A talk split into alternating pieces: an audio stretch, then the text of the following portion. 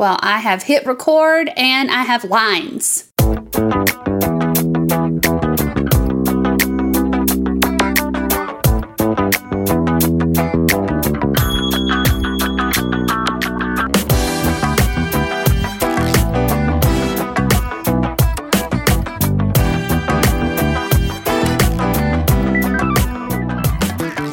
Hey everyone, you're listening to the Damn Fine TV podcast. I'm one of your hosts, Jasmine.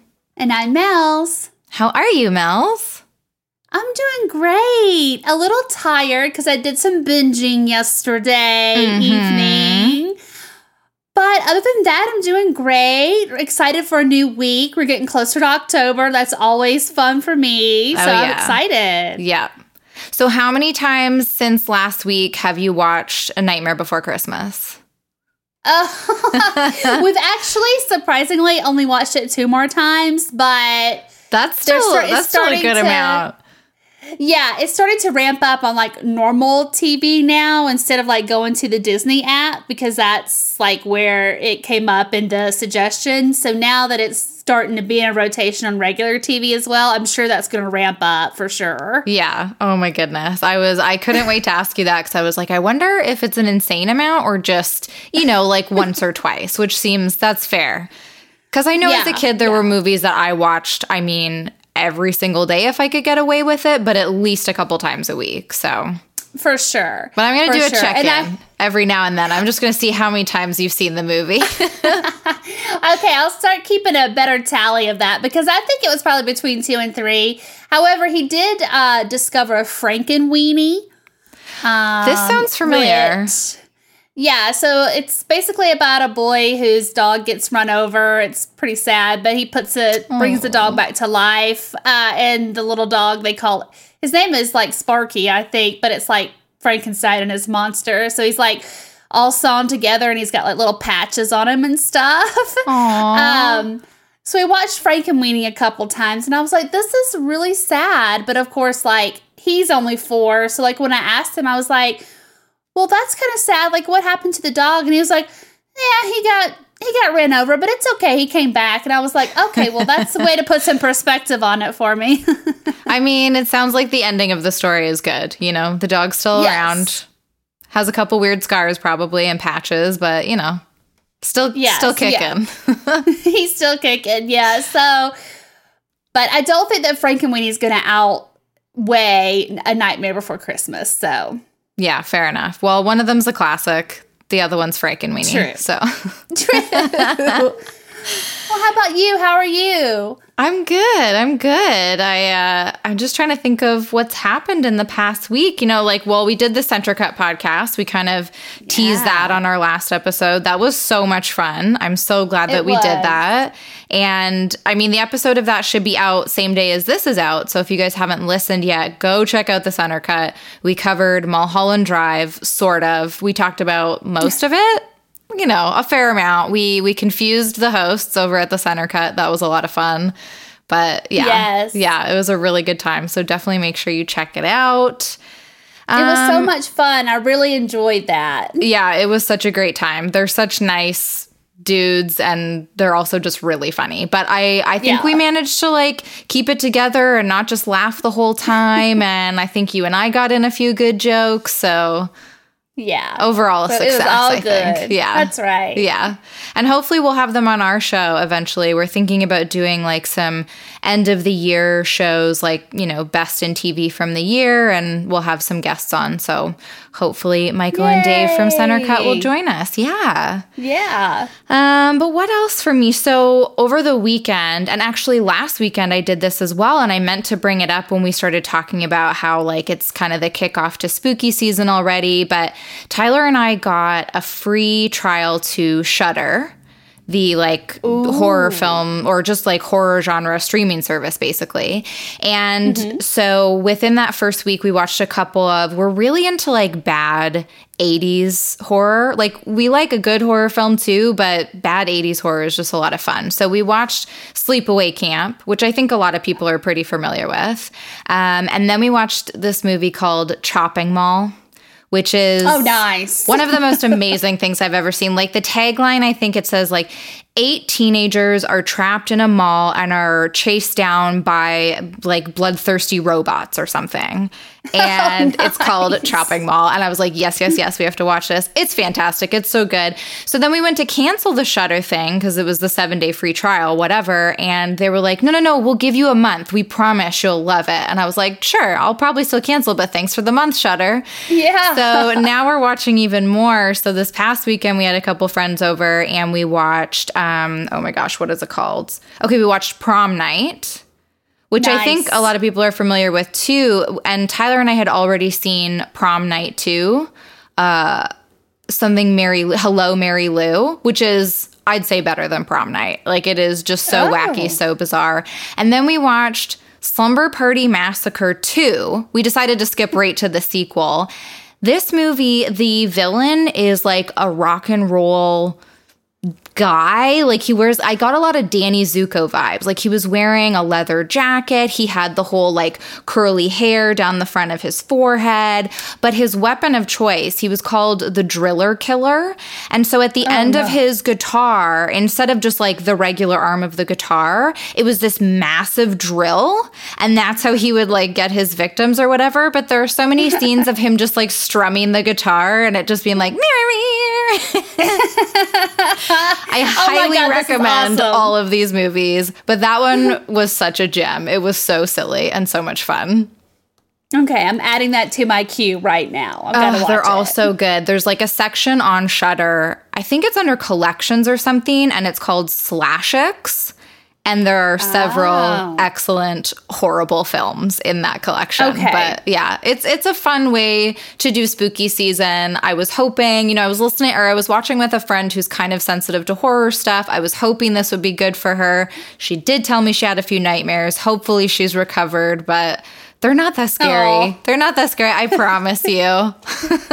She's just not used awesome. to it. But yeah. So, th- I mean, that's been my week. I don't know. Did you check out the Emmys at all yesterday?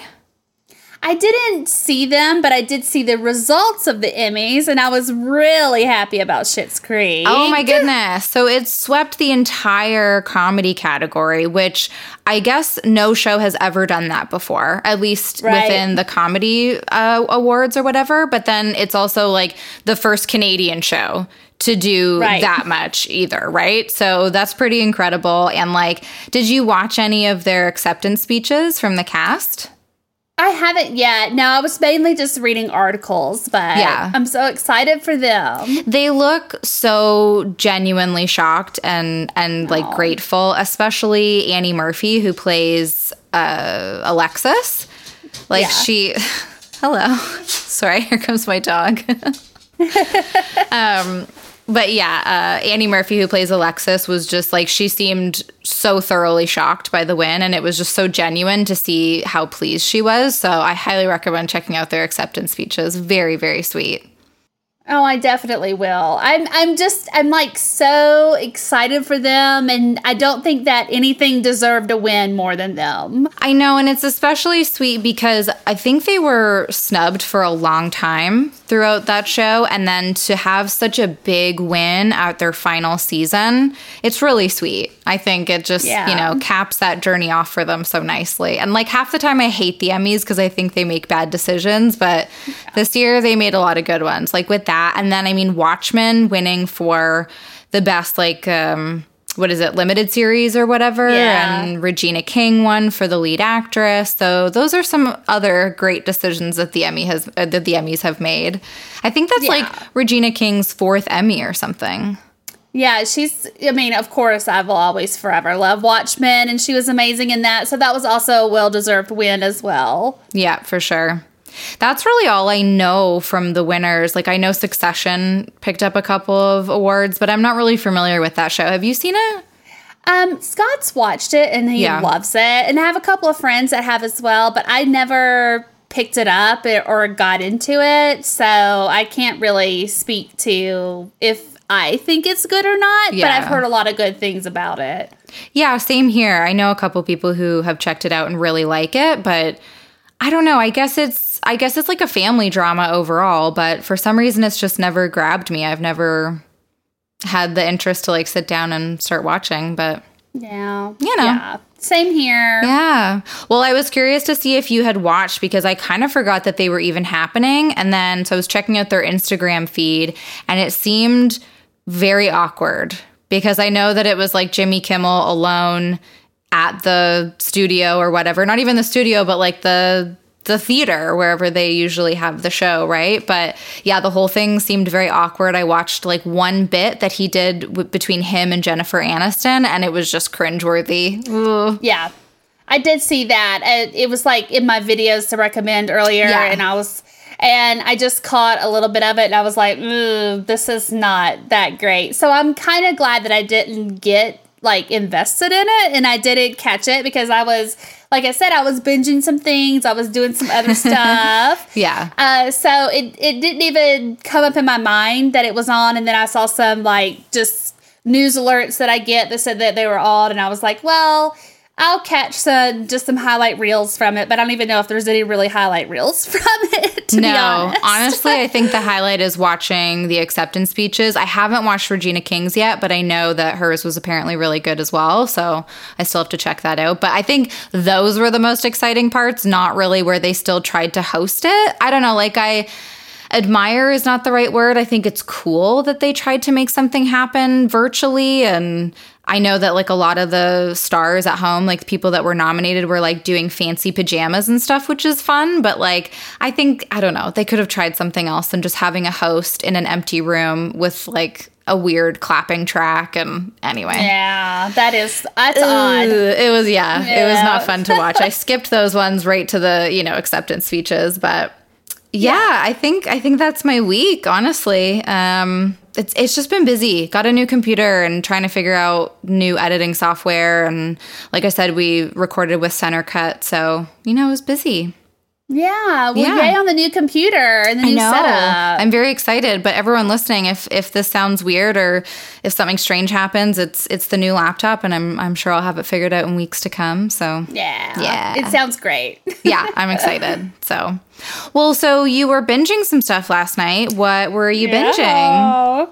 Well, I of course started watching Ratched. Mm-hmm. And um, when you and I talked, we were like, could we squeeze in a couple more episodes? And I was like, I can definitely squeeze in a couple more episodes. So I locked myself in my room and got through four episodes. And wow, I mean, I am floored by this show. Yeah, I'm really loving it.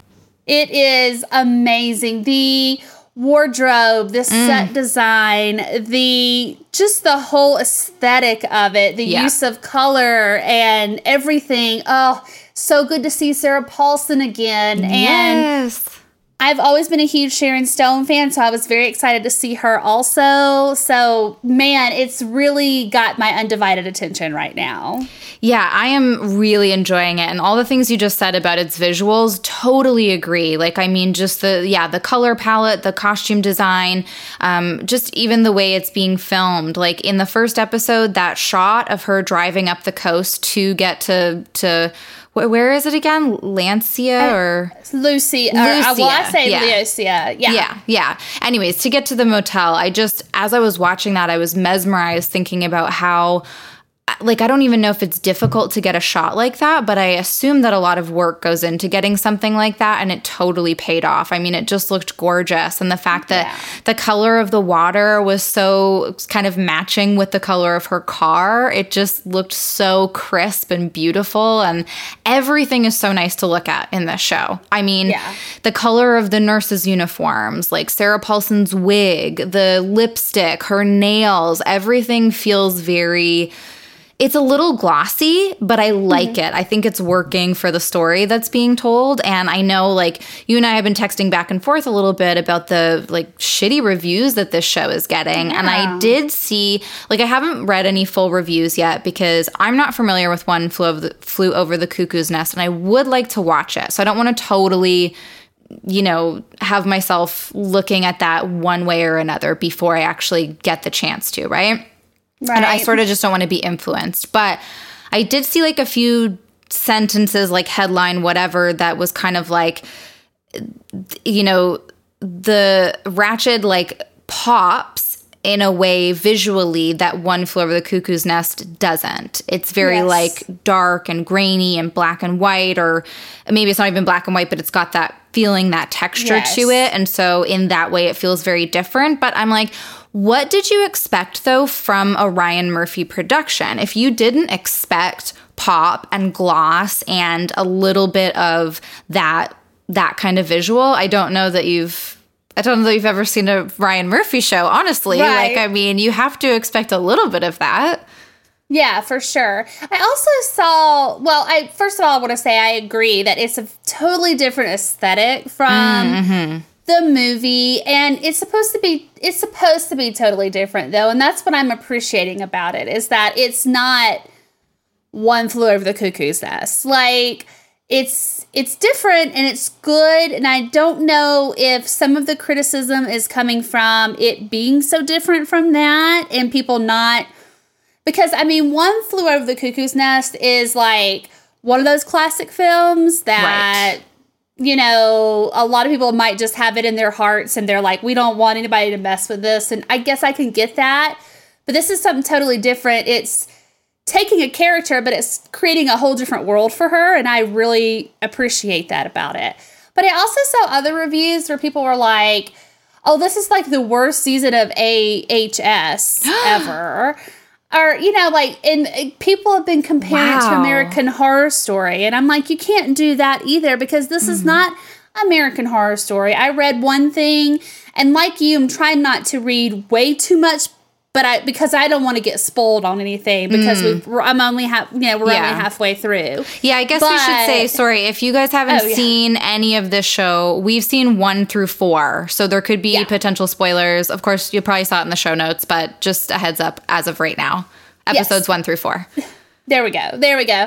Um, but like I even saw something that was like, um, this is a great follow up, or this is like a great um AHS Asylum Part Two, and I'm like, mm-hmm. no, like this is not. Ryan Murphy can do things other than American Horror mm-hmm. Story, and we can appreciate him doing things other than American Horror Story. You know, like I, I just hate that he has gotten pigeonholed Yeah. into American Horror Story only. You know, Totally fair. And I mean, what's frustrating is like, I do see how when he was making Asylum, he definitely probably got some inspiration from Nurse Ratched and like for uh, Jessica Lange's character. And, and just in general, I mean, the old medical field like just using all of those outdated and and really barbaric practices i can see how that went into making asylum but asylum has a completely different vibe than this like i don't Right. find like i don't see this as a part 2 at all Uh, like I this show's brighter to me in a way. Like it's still very twisted and dark, but it just feels brighter. That's probably just the visuals talking, but yeah, and and to go back to what you were saying before, I sh- I'm sure that there's a lot of people that have like a place in their heart for the original character and so and and I could see myself being in that situation with other shows, other texts, other characters. And so, like, I'm hesitant to say, we'll just get over it and just take this for what it is. But it is kind of just like, this is a different thing. This is a reimagining. Can we separate that and just allow it to be, allow it to stand on its own? I think maybe where some of the problem was is people calling it the origin story or it being billed as a prequel. And like, how about we just say, like, it's another take on the character, you know? Like, Right. for me, that's what Bates Motel was. This was Mm-hmm. a different take on Norman Bates. And uh, some people really didn't like it because it strayed too far from the original Norman Bates, but it was allowed to be its own thing, I think, in the end. So, anyways, I mean, I'm I'm just loving the show overall. I think that there's so like it's so great to see Sarah Paulson again, as you said. And she, I cannot get a handle on her character, but in a good way. Not in a way where I feel like they're not developing her, but in a way where I feel like she is so good at playing people. She is a master manipulator. I never know what side she's actually on. You know, when she was making that plan, like when she was kind of double crossing the the hitman, I Yeah. really didn't know if she was double crossing the doctor or the hitman. I did not know until the final moment and the reveal. And I love that about this character. I never know where to stand. I'm always a little bit uncomfortable. I'm always uncertain. And it's a really interesting feeling to have as you're watching a show. I'm loving it. Yeah. And Paulson is nailing it. Yes, yes. She's amazing. And yeah, same is, and I love that. And I know you said you hadn't seen the film and you want to see it, so I won't like spoil too much on it. But I do like that if there's one thing that they did take from the source material that I'm really happy they did was the manipulation factor. Mm. And I'll just leave it at that. Sure. But I do like the way that they've developed that in the reimagination of this or the or origin story. I'm using air quotes sure. on that. Um, for her, I I like it because it irons it out a little bit more. Now, I never read the book. I only saw the film, and maybe they probably do a lot more character development in the book. But yeah, I'm just really, really glad at where they're taking this character. Yeah, I'm having so much fun watching it, and I. That's such a weird way to put it too, because there's so much like there's so much horror in this show. There's so yeah. much pain and tragedy and like awfulness that's happening. I can totally see why you know, like I was talking about before, these outdated and very barbaric medical practices are just such fuel for horror film fire because they're mm-hmm. they're they're terrifying. I mean, the lobotomy scenes, I am not kidding when I was like scrunched up on the couch, little bit like face and hands just because it's horrible to think that I mean didn't didn't this procedure win like a Nobel prize at some point or something? I mean like I this was so. a highly lauded thing that people really thought worked. And the fact that I mean the fact that they're doing it on anybody is a crime, but the fact that it was being used to treat lesbianism was like, oof, oh my goodness. And I, I think I had known that kind of maybe from watching uh, the Asylum season, honestly. But, and I mean, I knew that they did wild things to people who are just gay. Um, but it's, it's, it's another thing to see it. And it's another thing to hear bones cracking inside of a brain and behind the eye socket. And, yes. Ooh, I mean, it doesn't pull any punches Ooh. in that, in that area, showing like how yeah, I really don't know another word for it except barbaric and and just yeah. it's a crime. Like it's wild. 100%. It's definitely a crime and it's crazy living in today's world to think that that was common practice for I mean, like you said, lesbianism or um daydreams like right? if you had a an overactive imagination that i mean poor kid. we celebrate that nowadays. Like we want our kids to have an abundance of imagination. Like you you really hope and, and wish that your child is you know full of imagination sure. and can do that.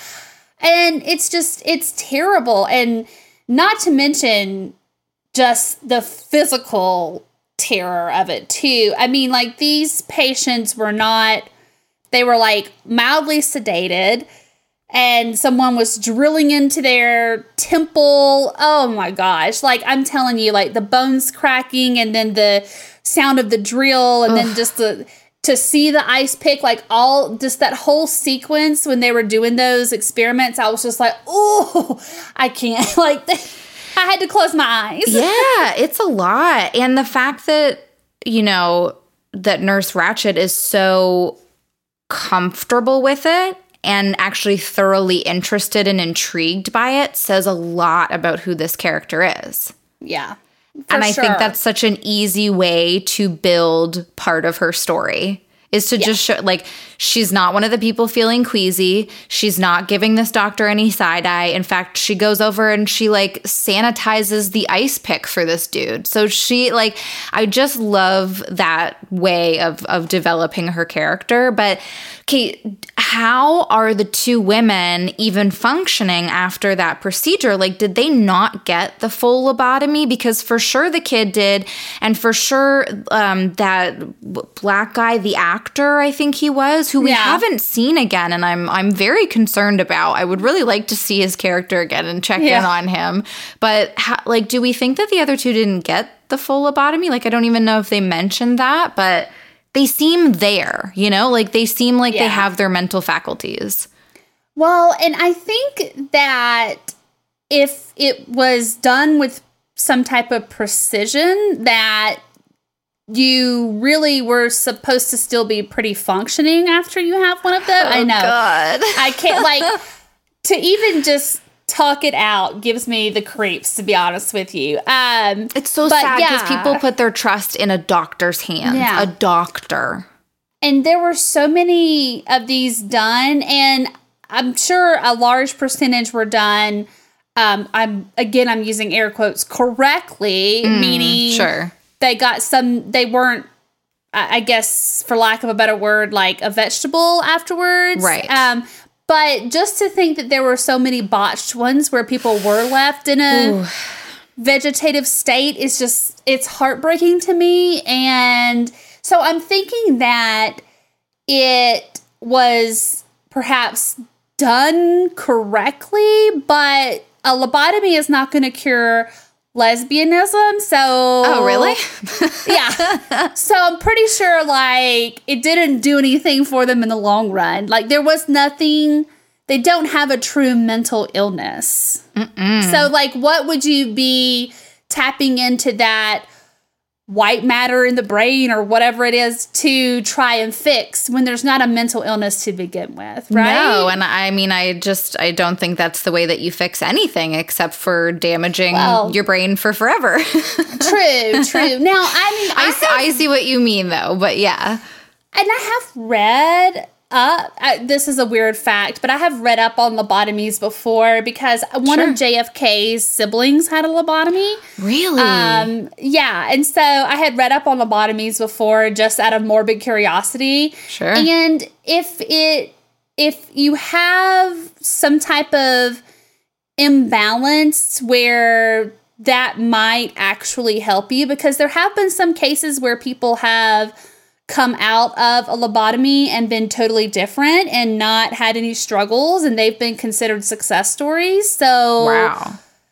yeah, but I think that that's like few and very few and far between. Sure. Yeah. One out of like a million. Probably. Exactly.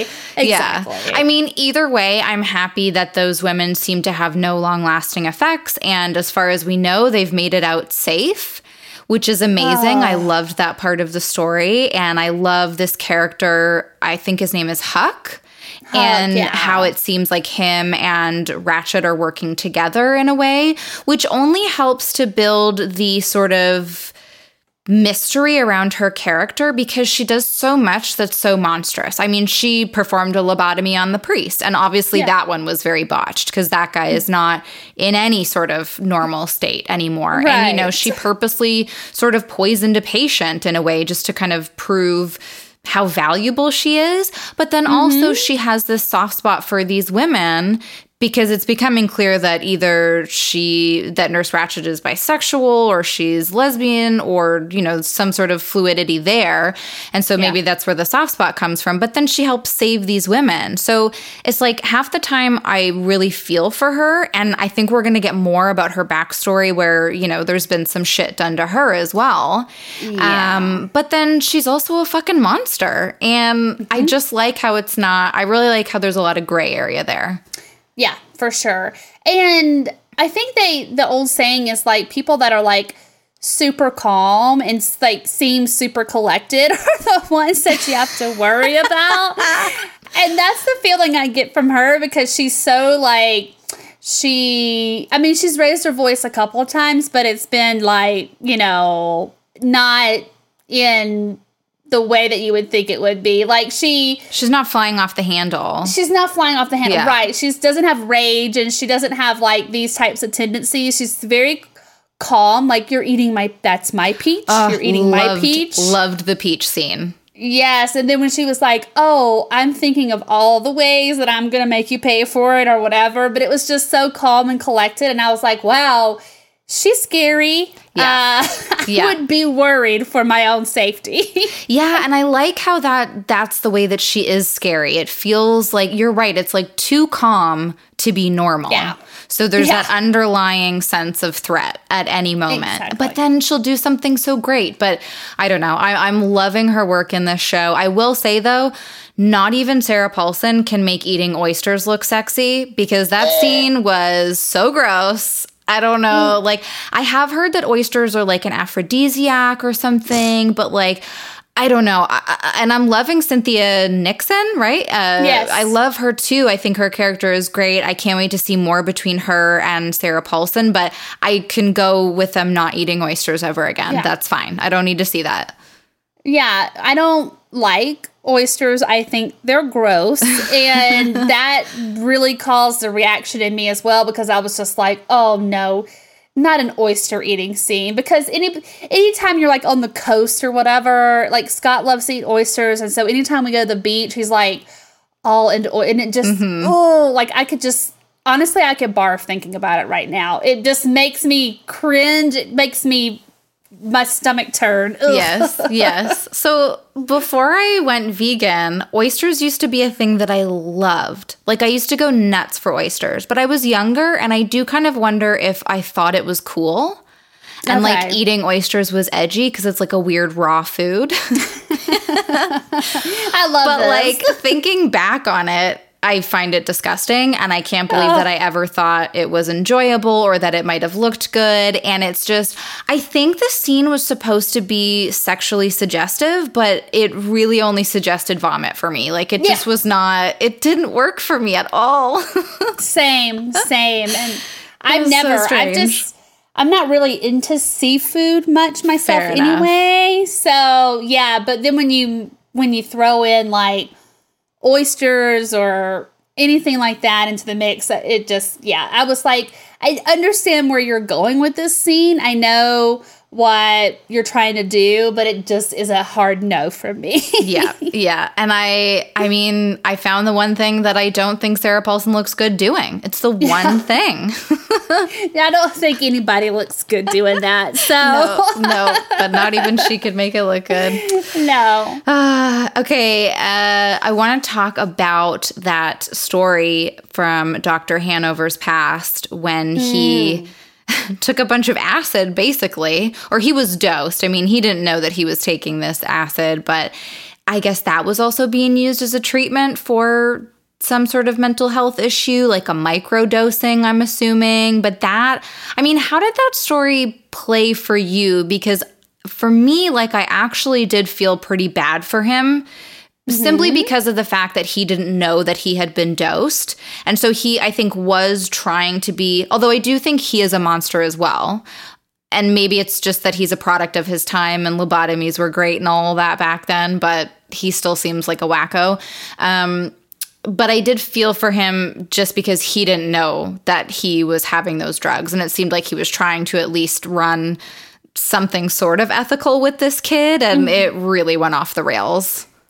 Well, I'm going to tell you that I'm very suspicious of mm. everybody on this show. Okay, that's so, fair. Yeah. So to be honest, when he when he was telling the story, I almost was like, are you retelling some things not truthfully? I don't know. He was he just seemed very forthcoming with this story True. that he was dosed and and also that much LSD, I, I almost would think that you would like just pass out. I don't know much about LSD, surprisingly.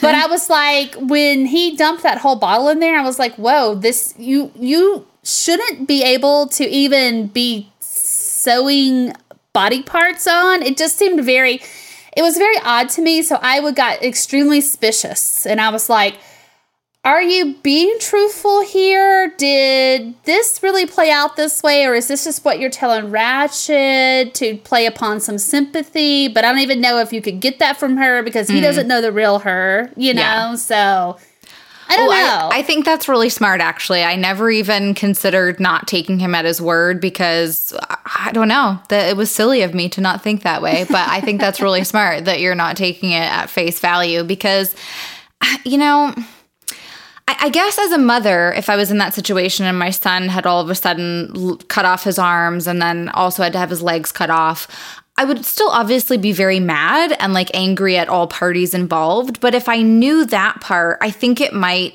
temper my reaction a little bit. Mm-hmm. And I mm-hmm. don't know that I'd want the doctor dead.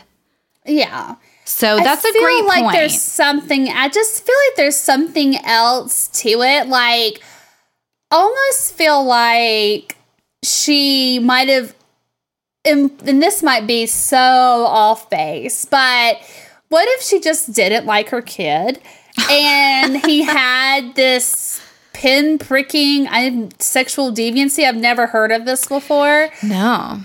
But um and cuz she doesn't seem like she's the warmest mother, so I don't know. Like, I got this theory where what if she just didn't like her kid and her kid was a real shit? And so she was like, hey, you're a doctor, either fix him or get rid of him. But he just ended up a quadriplegic. And then that pissed her off even more. Right. Because now know. he's like that's more terrible. of a burden, too. Yeah. That's so terrible of me to say. But I almost was like, there's I don't know between the mother and the son and then Dr. Hanover I was like something's not adding up here it just doesn't seem like it's that cut and dry. Yeah, no, I really like that take. I think uh I think that's really smart actually. I guess we'll see. Hopefully, we'll find we'll out. I mean, I have no Ooh. idea if this is the kind of show that's going to get a second season. I don't know if it's meant to be like a limited series, but yeah, there's only yeah. four episodes left. I didn't realize it was only an eight episode season, but I mean, whatever. We'll cover half now and half next week, I assume. Yeah. So, yeah, so I guess we'll find that out. Um, I had one other thing. Oh, no, I have two things. So, Finn, Finn What's his last name? Thank you. I almost said Wolfhard, which I think is the Stranger kid, Stranger it Things is. kid. Yeah, uh, he's amazing in this, and yes. I was getting like there are moments when I see shades of Dandy. Yes, but this is like I think the actor has grown a lot since that season, and this is maybe what Dandy could have been. Mm-hmm. You know, not so cheesy, not so annoying. But, yeah. anyways, that opening scene, the whole opening thing was so horrific, and he was legitimately terrifying. Yeah, yeah. He's he can play a pretty scary person. Like he scared me in Hotel as well as the character he was in that. And I mean, he did. Who was he? I, was he just he, like a friend of the Countess, like one of her like followers, or? Well, he was like the male model that right. she yes. picked up from the fashion show and then she turned him and yeah. and then yeah it was like a battle between the two over the countess and but he was he scared me in that season as well but yeah like this was like over the top he's got the facial expressions he's got like everything down to a science to where it it is just scary to me yeah. and i and I'm here for it. I'm loving it. Yeah, I think he's doing a really great job. He like and and there was something I mean, I don't want to say it was it was definitely not romantic. I don't even know that it was that sexy, but the scene between him and Dolly when she quote unquote masturbates him through yeah. through the jail bars, there was something really like I'm I'm struggling to find the word because it's not charismatic, it's not sexy, but there was something so intriguing about that scene, and I think it was just maybe their facial expressions in the moment mm-hmm. and the mm-hmm. way they're like playing off one another in that scene. But it really worked for me. Everything he's doing so far is working for me. Yeah, yeah, I'm into it. I, I, I'm liking this. I'm, oh my gosh, I shouldn't say I'm liking this character, but I'm liking. Well, I think that's the fair. portrayal. Yeah, yeah. Like I, I'm excited to see where it goes with him and whether or not he's going to fry. I don't know. Right? Yeah. And I I didn't expect them to be brother and sister, although it was I guess in a way, once she started telling the story about how her brother was taken away and she went to all these lengths to get up to Lucia to work in that uh, hospital and everything. But I guess maybe I thought they might have been together at some point or some sort of other connection. But I don't even know. Do you think that they're blood relatives or do you think they were in an orphanage or something together and they just were brother, sister, quote unquote? Well, it's kind of hard because it seems like there's a large age difference between them. I mean, mm-hmm. it just it just feels that way because the character of Edmund just feels a lot younger than Nurse Ratched. Yeah, that's fair. And but that's not to say anything. I mean, I have a sister that's 12 years older than me. So I mean, you know, it is it's physically possible. Right. I know. It it just seems like it's a large age difference. So when I when they started playing upon the brother sister role, I was like, "Huh." And then when it comes out that they have done stuff together sexually, I was like, "Right." Were they foster like Right. foster brother and sister, like in the same foster care or something. Like that would almost. I, but again, I don't know. It could with Ryan Murphy. It could be anything. It could be both. It could be all. It could be everything. Yeah. Yeah, yeah. But it was also that she said something like she was taken from her parents or her parents left when she was very young. Right. So if there is a huge age gap between them, I mean, very young, I guess, could still be like 12, 13. But Yeah. I don't know. I guess I pictured like a little girl, like a, you know, seven Same. something, you know? But Uh huh. Exactly. yeah. Okay. Final thing credits. Are you skipping or are you watching? You mean like watching the closing credits? No, like the intro. Oh, I no, I I've watched it. I watched the first two episodes, but then I started skipping them. Do they change? No, I'm just curious. No. I always because Yeah. I mean, American Horror Story credits are always so good. Like the title Yeah. sequence, they're always so much fun to watch. And I've noticed that like it's coming back in style to have the longer title sequence. And not every show is Yeah. doing it. Some just have the title card, like you know, Lovecraft Country. It's just doing the basic card.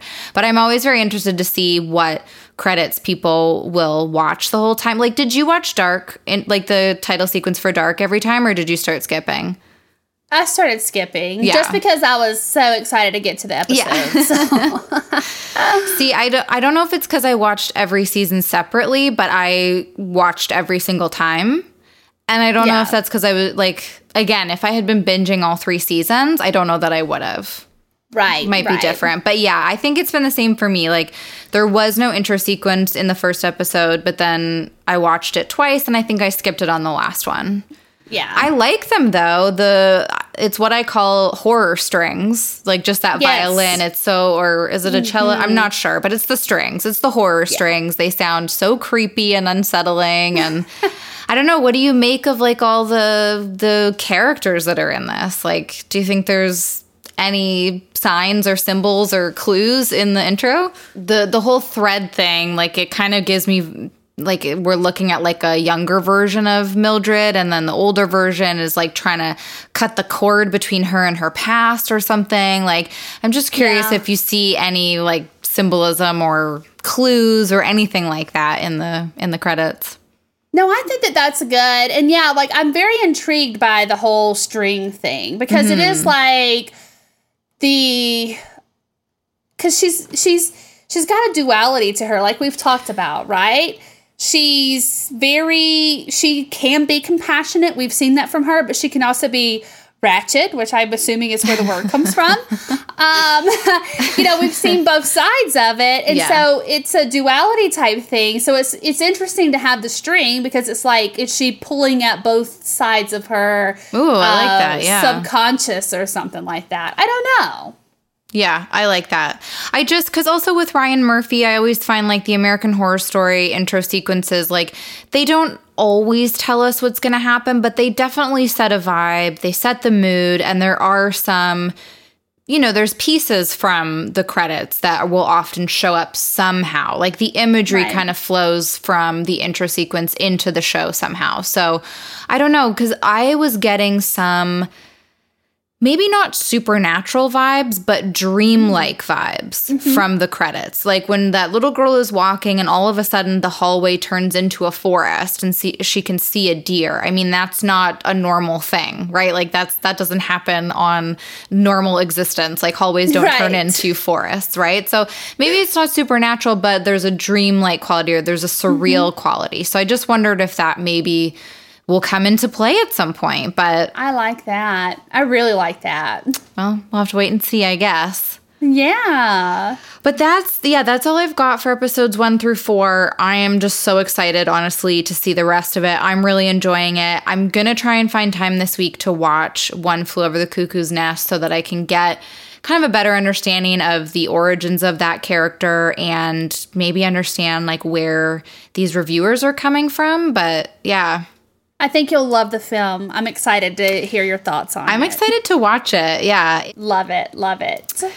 All right, well, let's get into Lovecraft Country then, episode six. Meet me in Daegu, Daegu. I'm not sure. I'm very sorry. I should have listened to like a pronunciation thing before I did that, but episode six. What did you think? Well, it was a little hard for me at first. I don't know okay. if it was the subtitles, um, which is probably laughable to hear come from me after I just watched three seasons of a show in subtitles. Yeah. yeah. Um, but I really quickly got into it when she turned into that mythical creature. Mm-hmm. The um, Kumaho, I think. Nine nine tailed fox, anyway. Nine tailed fox. Yeah, I was gonna say when she turned into the fox creature. Yeah, yes, yeah. Um, because you know how I am with my pronunciations. It's not very good. Listen, but, this is not a show about pronunciations. it's a safe space. Safe space. oh, good, good, good, good. um, but yeah, and then obviously when we see Tick, I was like, okay, so this is good, and then I was like, this is bad. Yep, this is very bad. Not loving Tick at the moment. Mm-hmm. Um, yikes, bikes is how I felt. um, even though I really tried after I watched the episode to think about what it must have felt like during that time in a war um, with, you know, rampant racism and and the leadership in the country at that time and being drafted into a war even though tick went voluntarily mm-hmm. i was just trying to run down a list of all of the things that would make me try to wrap my head around the violent behavior that people exhibit in war and the crimes against people and things like that. it was just hard for me and i i so I guess I say all that to say I don't think that I hate Tick. Mm. Um, I was just trying to, I think, find something to get my compassion going for yeah. him again. Um, because that was a very, very difficult scene to watch when he executed um, the the lady one of the nurses, yeah, one of the nurses, and then also when she saw his memories and you saw what he did to the. Mm ner- to her best friend, and oh my god, all of it. I was just like, whoo, super uncomfortable, um, but not in a bad way. And that's I, we've yeah. said this obviously about this show is it really challenges your perception of humans and who is really a monster and yeah. what does that really entail. So I guess that was a very long-winded way of saying I was extremely uncomfortable, but I learned a different perspective, and that was obviously, uh, you know, Korean people, and you know, obviously what they must have been feeling during this time of war when you know the American soldiers were were there. I don't know. Yeah, yeah. I agree with all of that. The the whole thing with Tick, it was so sudden and so yeah. brutal. Like I just didn't I didn't think that it would be him when the other soldier called, like for a captain or a corporal or whatever he said. I didn't expect, oh, it'll probably be Tick, you know, like, and just to, for him to so quickly murder that woman. It, yeah, it really, like, I, I for sure gasped, like, it, yeah. like, audibly. And it was just like, it was a lot to take in. And I think you're right. It's like, you have to kind of, sit back and say, okay, but what else have I seen about Tick? What else do I know about him? Because this is not the Tick that we know, right? right. And for a while, I was like, maybe Gia actually does get him and the tick that we know is not like somehow she took his soul but didn't kill him something happened he was replaced because i mean we've seen this metamorphosis stuff with christina and william and now with ruby and i wondered like maybe this isn't the real quote unquote tick just the way that this isn't the real quote unquote gia right but right. yeah, I think I think the way that they do characters on this show is pretty fascinating because like we talked about last week with Montrose, we were very pleased for him to find acceptance and to feel comfortable in that crowd of people and everything and and to finally be able to be publicly romantic with his boyfriend and yet he just murdered somebody and you can't look away from that. And so yeah. now there's this whole layer with Tick and I think that that just makes him a more interesting character.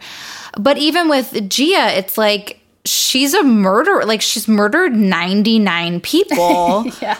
But also, like, she didn't ask for this. But also she could have decided to stop before the 99. Like, I get that she was under pressure, and I think there's probably some sort of analogy to be made for the pressure that you feel from family to do certain things. And just it happened to be that she had to kill a bunch of men in this case. But, like, Yeah. they continue to do this with the characters to make them very complex, kind of like we were just talking about with Nurse Ratched as well. Like, it, there's a lot of gray area. None of these mm-hmm. people are good or bad. I, I think maybe I would lean towards Letty being pretty good, but she was shitty to her brother and sister for a lot of life. And so, you know, there's a lot of gray area there too. But yeah, this episode overall, I really enjoyed it. I I do struggle with subtitles, but like I can get over it and Yeah. pay attention.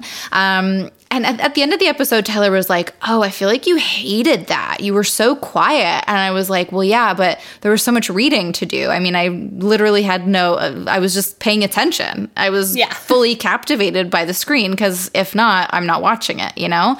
But I kind of like that about the episode too because I couldn't look away. I like I literally couldn't look away or I would miss what was happening, but that had me so much more engaged with the episode. And I really enjoyed it. I liked the departure from the main storyline because well, I like when shows do that and still manage to actually keep the main plot momentum moving, which it did. I mean, I kind of wish that we had gotten to a point where Tick and Gia had been on the phone together. Like, I kind of wish we had ended with that last phone call that we saw in episode five just to bring the plot and timeline to, you know, the same point or whatever. But this, all this did was really like fill in the backstory for Tick and fill in some of the stuff where we were like, how did this person know what this language maybe is? Or, you know, all this kind of stuff. But I thought it was really fun. And I've seen a lot of people shit on this episode in particular but Lovecraft Country overall because they keep doing because the the like change in tone or the change in genre each week is too jarring for people. It's too much to switch around from character to character and and I- just I don't understand that. Like I just find that so much fun. I find that every week that we go into an episode I have no idea what's coming and that's great. Yeah. I agree with that. And I actually enjoy and I like it being different week to week Yeah. because you have like suspense and you don't know what's coming Yeah. and it stays very fresh in my opinion. Um, I like it. So those are just haters hating on it. Yeah, I really like it too. I think it makes the show feel more full in a way. I mean, we get to explore so many different yeah, genres and different tones and stuff. And yet each episode I really feel builds on that main plot. Like I don't ever feel, you know, I could see had it not been handled as well, maybe this episode would feel too removed from everything and and maybe like a real roadblock in the main plot, but I just I didn't feel that at all and I thought that the way that they built this character in under an hour was pretty incredible actually. I Yeah. I feel like I have as good of a handle on her, if not better, than like a character like Ruby. You know, like, and I know not every character has been, get- well, I mean, I, I don't know Hippolyta as much, but we haven't had an hour with her yet, you know? Like, I feel like maybe I don't know Montrose as much, but we haven't had an hour with him yet either. Like, we've had some scenes and stuff and some pretty big scenes. But yeah, I just feel like they did a really good job of introducing us to this woman. I hope this isn't the last that we see of her. Like, I really hope she somehow comes into the mix of everything. I guess if she doesn't, it's fine. I, I still wouldn't think that this episode was a waste of time or anything, but I think the actress was so amazing that it would be Yeah. kind of a shame if we don't see her again. Like, I'd really like Yeah. to see what might happen between like Tick, Letty, and Gia. Like that could be interesting. Yeah. And not just from like, you know, like a juicy drama standpoint, but just I mean, yeah, like a lot from a juicy drama standpoint, Yeah. but like just in general too, because I think both of them are such strong women as well, right? So, Yeah. you know, be interesting. But okay, what do you make of her like not being technically a real human because I feel like everything we saw in this episode proves otherwise. Like the big point was oh, you can't feel or you can't love like a real human does. And yet she has this fondness for American films and Judy Garland, and she seems to mm-hmm. genuinely fall in love with Tick. And I think she genuinely loved her best friend, and she was obviously very shaken when they were taken out to, you know, be murdered. Yeah. I think that obviously her mother only told her that because she knew the price to pay for her to become her daughter again. And so I think it was probably easy for her to say you're you're not capable of feeling love or you're not capable of feeling these things so she could quote unquote stay focused Yeah. on getting that goal and becoming her daughter again versus losing sight of it like let's say 50 um, men into or 50 souls into the paying the price and then she falls in love with somebody and then she never fully returns to the daughter. But it seems to me that she probably never will fully go back because she stopped at 99 mm-hmm. so Yeah, and it seems like they went in search of a way to sort of end it, and maybe the mother would pay whatever the price was. But this final message here that Gia will know so much death before her time is up or whatever is so ominous and like really unsettling. And I, because of that, I feel like she's going to be back in more episodes, Yeah. but.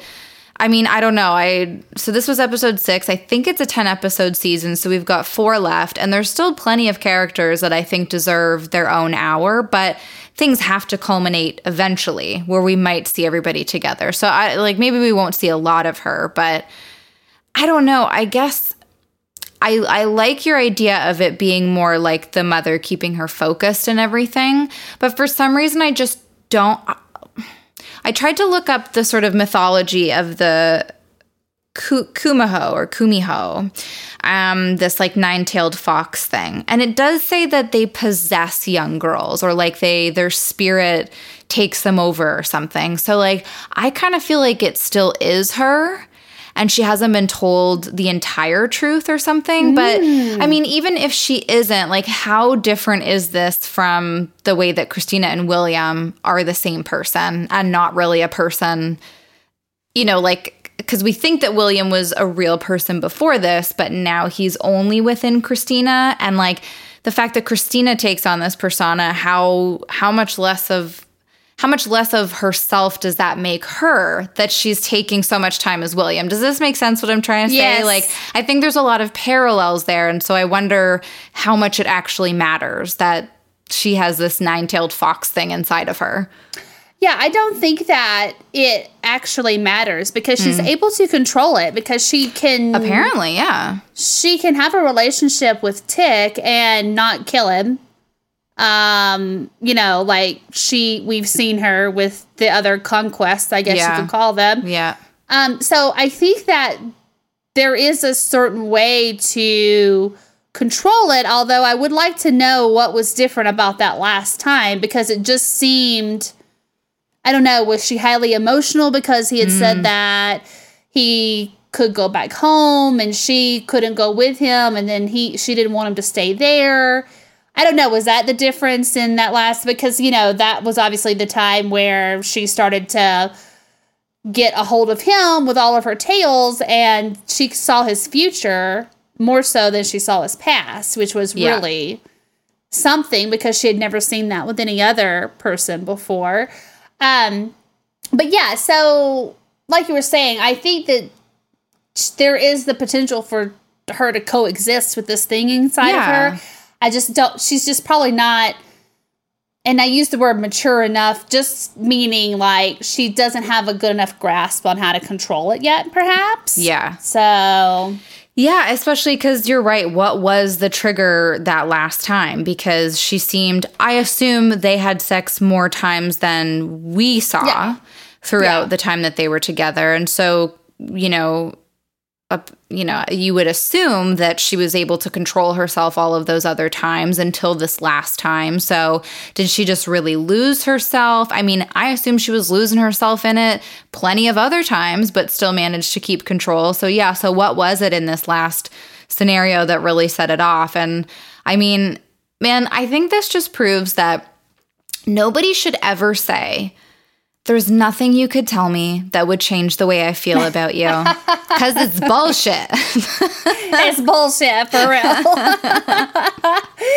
yeah, I agree so with that. Funny. I just like he had just said that, and then so what? She's got nine tails, and they go inside all your orifices. Like, get over it, dude. I thought you loved her.